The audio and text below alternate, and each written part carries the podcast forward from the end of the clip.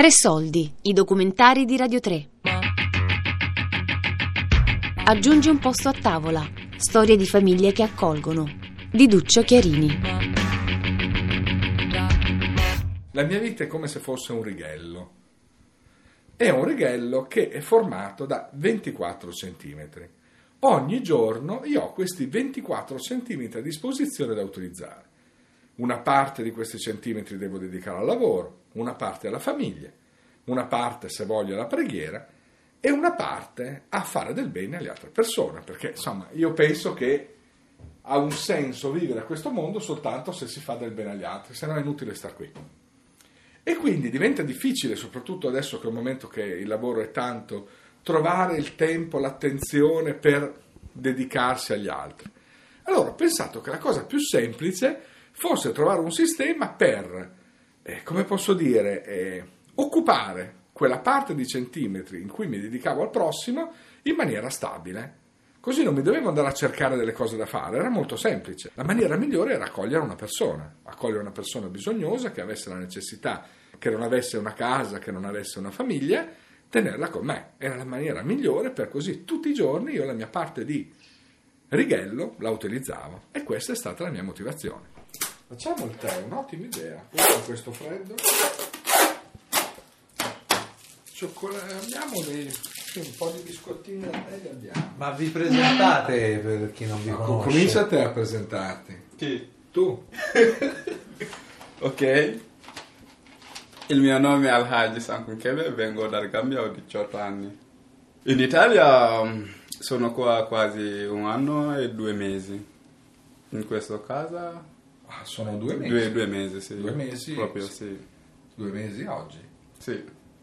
Tramite il progetto Vesta siamo stati presentati dalla cooperativa Camelot che ci ha fatto conoscere l'uno con l'altro. Allora, prima che lui venisse qui a abitare da me, abbiamo fatto una specie di affiancamento, cioè lui è venuto prima una sera ed è rimasto qui a dormire la notte e poi la mattina dopo è tornato in comunità.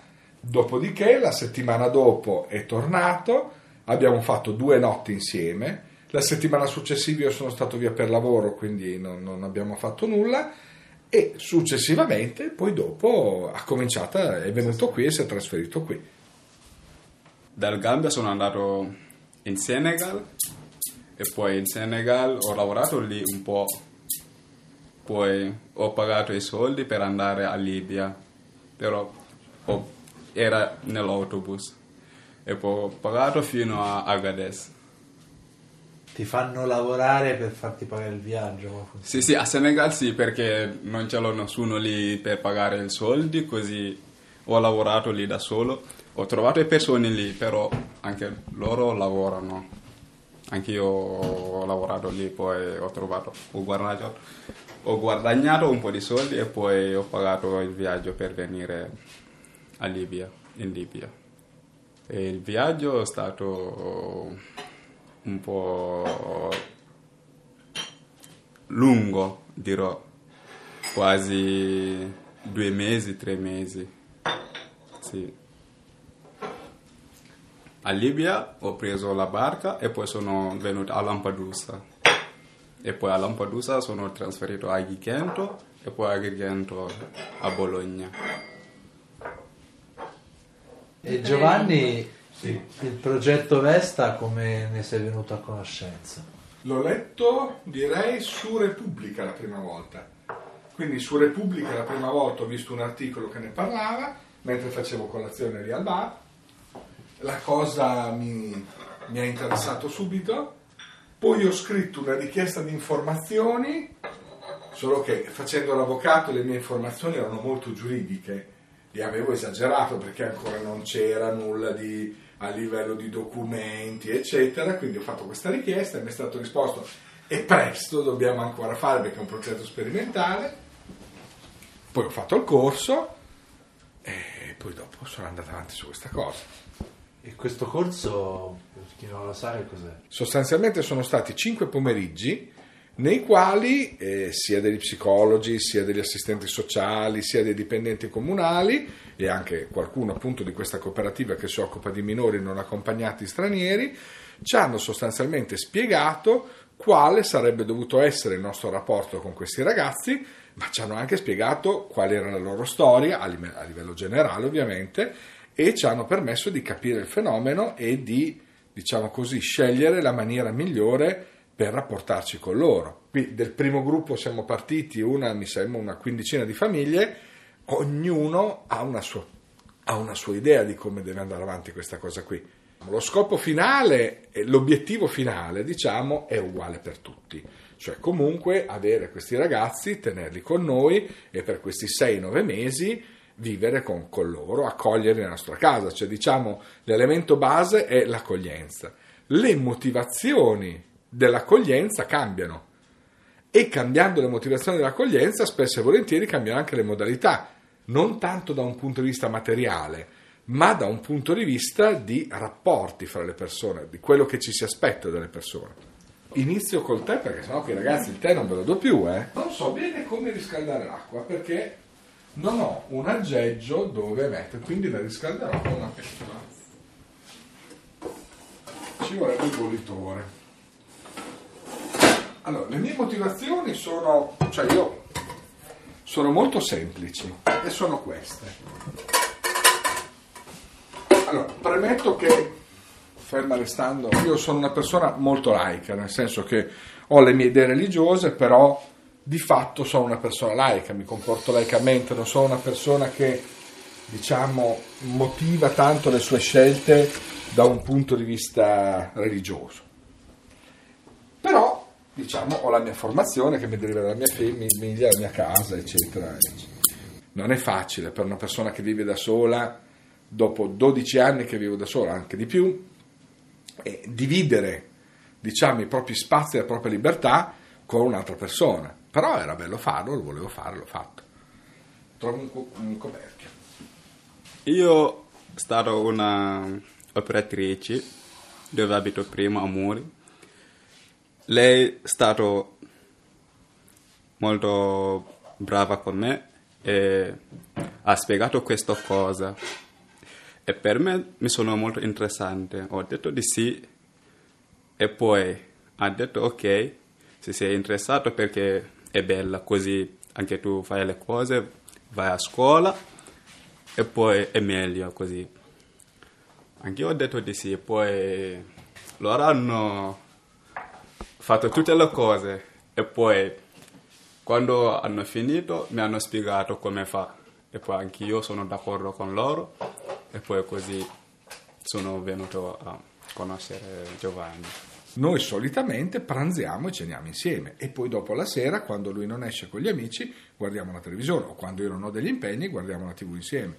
Quindi, a meno che non sia impegnato col lavoro oppure lui il venerdì che all'ora di pranzo va a moschea, noi mangiamo sempre insieme sia a mezzogiorno che la sera. Lui è bravissimo a cucinare, eh? fa delle cose squisite. Ah, lui sa fare un piatto con della carne, a parte il riso bianco da parte, poi dopo c'è questa carne cotta con il passato di pomodoro, le cipolle, qualche volta mette anche le, sì, carote, sì, carote, e il burro di arachidi. Ma viene una cosa squisita. Abbiamo anche avuto degli ospiti a pranzo una domenica, lui ha fatto questa cosa, cioè è finita, non è rimasto neanche una briciola perché era troppo buona. Prima abitavo con la mia zio a Gambia e poi succede un problema, così anche lui io tengo come un zio. Un zio.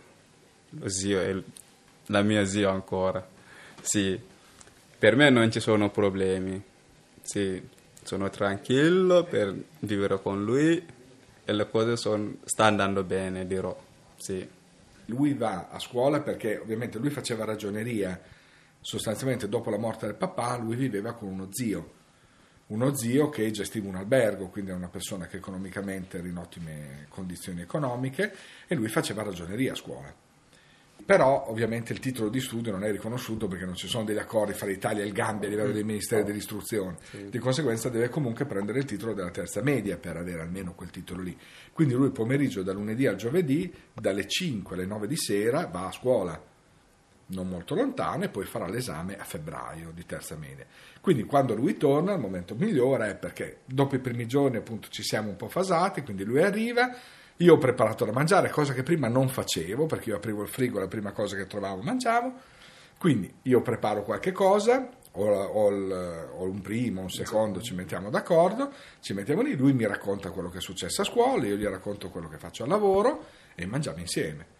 E o guardiamo un po' la tv in sottofondo, poi quando abbiamo finito di mangiare ci spostiamo in sala, vediamo cosa c'è di decente, scegliamo insieme e guardiamo.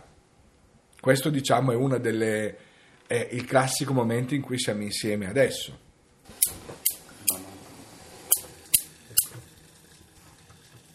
Se no... Aspettiamo. A lui. Si fa lui. Cioè se apri il frigo, basta aprire il frigo, vicino al latte. Vicino al latte.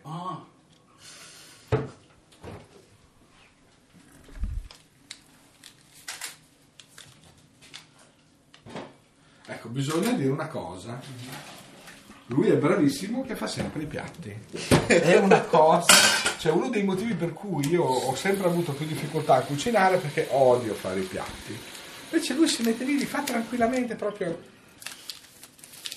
Questo l'ho preso in Scozia, questo tè. Spesso andiamo a fare la spesa, così scegliamo, insomma, a parte che come gusti ci mettiamo sempre d'accordo prima, quindi qualche volta siamo alla spesa, certe volte siamo andati a cena da alcuni amici e lui è venuto con me, Sì. già due volte dagli stessi amici, da una coppia di amici, poi un'altra volta siamo andati a cena a casa della, mm, di un'altra signora che sta facendo il progetto Vesta, che ha un ragazzo eh, dell'Afghanistan, e quindi qualche volta usciamo.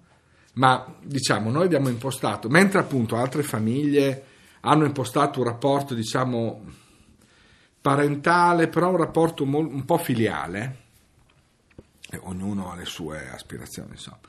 Noi invece abbiamo, ce lo siamo proprio detto subito, proprio appena ci siamo conosciuti, è un rapporto più da zio a nipote. Cioè lui ha la sua famiglia, la sua mamma, beve il suo papà, le sue sorelle, quindi io non, non desidero prendere il posto de- del suo papà. Io come zio aggiuntivo vado bene, anche perché non avendo figli ho un nipote che è un po' più grande, che ha 26 anni, però sono abituato a fare lo zio. Quindi mi viene bene, insomma. Quindi abbiamo un rapporto molto franco, nel senso che noi ci raccontiamo tutto. Anch'io a lui racconto, cioè è un rapporto abbastanza paritario. Poi ovviamente io sono più grande, quindi ho più esperienza e su tante cose mi ascolta, ecco, questo assolutamente sì. Però è un rapporto paritario, cioè lui ha gli stessi diritti che ho io. E quindi è un, insomma, è un rapporto parentale ma eh, non genitoriale. Cosa ci hanno detto quella volta che siamo andati a comprare i vestiti? Mi hanno chiesto se era mio nipote. Sì. Così, se eri mio nipote. Una volta siamo andati a comprare dei vestiti per lui e appunto ci hanno chiesto se era mio nipote, non so cosa ci hanno chiesto. Ha detto eccetera. è tuo figlio. È tuo figlio, sì. Sì. Quindi pensavano che ci fosse un rapporto di questo genere qui, questo sì. Poi, sai, gli altri sanno la nostra storia, quindi le altre persone con cui siamo andati insieme, eccetera. Io ne ho parlato nel condominio, però insieme non abbiamo ancora incontrato nessun condomino, anche perché usciamo a orari spesso diversi, quindi... Però ecco, qui i condomini sono stati, almeno tutti quelli con cui ho parlato, hanno tutti apprezzato l'iniziativa. Anche io temevo che qualcuno potesse essere, perché sono anche delle persone anziane, eccetera, invece tutti sono stati molto carini. Cioè hanno detto, ah sì, che bella cosa, però un conto è dire che bella cosa, un po'... Io di Aragia mi fido come se fosse mio figlio, anzi forse di più, nel senso che è una persona di una, di una correttezza assoluta, ma poi comunque non... Cioè, basta guardarlo in viso, cioè, non è che, anche se sono un po' lombrosiano, però, ma non, non è quello, cioè, ah, ma, ma dorme in casa con te? E certo che dorme in casa, ma la notte ti fidi, beh, cosa devo fare? Beh, certo, è un ragazzo di 18 anni, cioè, quindi insomma ho avuto delle cose. I vicini di casa, forse perché la cosa è molto più immediata, insomma lo vedono al limite per le scale, hanno avuto una reazione molto più tranquilla, insomma. Per me gli altri proprio vicini sono carinissimi. Sì, ti saluto sempre e anche loro ti rispondi. Così siamo contenti insieme e poi non c'è nessun problema.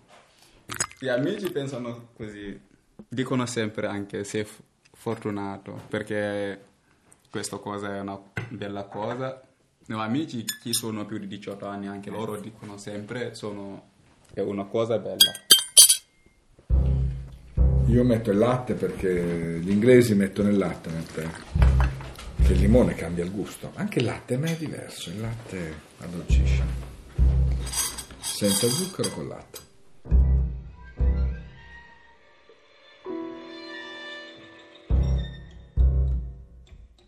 Aggiungi un posto a tavola. Storie di famiglie che accolgono. Di Duccio Chiarini. Regia di Ornella Bellucci. Tre soldi è un programma a cura di Fabiana Carobolante, Daria Corrias e Elisabetta Parisi. Tutti i podcast su tresoldi.rai.it.